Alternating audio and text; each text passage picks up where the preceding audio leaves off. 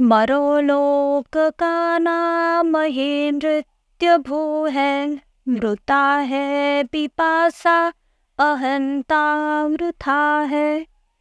चिरंजीव हूँ मैं भरा दर्प जीना अकस्मात सर्वस्व को छोड़ देना। पुणे में अरुण नामक एक युवक रहा करता था। वह छोटा मोटा व्यापार किया करता था और अपना जीवन निर्वाह कर रहा था। इन दिनों उसे अपने इस व्यवसाय में बहुत सारा घाटा हुआ था। इसीलिए वह अपने एक रिश्तेदार के यहाँ कुछ रुपया उधार मांगने जा पहुँचा। उनका नाम बंडोपंत था। वे अरुण की माली हालत से पूर्णतया परिचित थे। बंडोपंत का स्वभाव लालची था।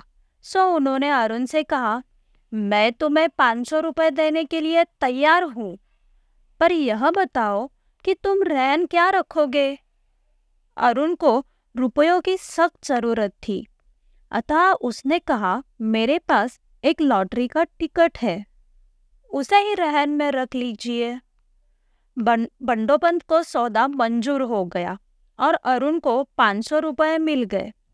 अरुण घर लौट आया बात आई गई होगी।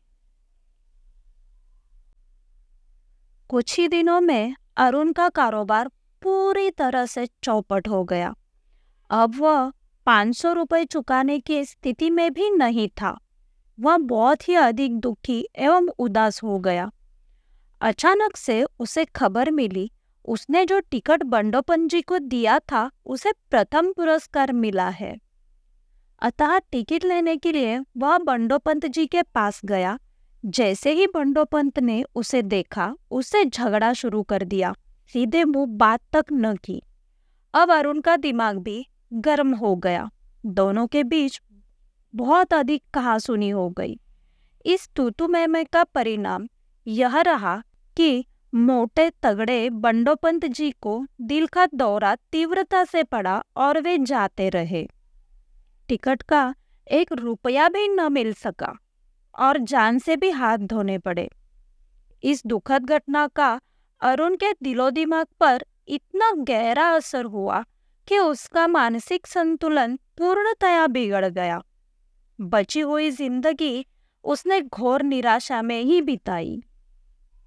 तात्पर्य, मनुष्य को सदैव विवेक से ही काम लेना चाहिए।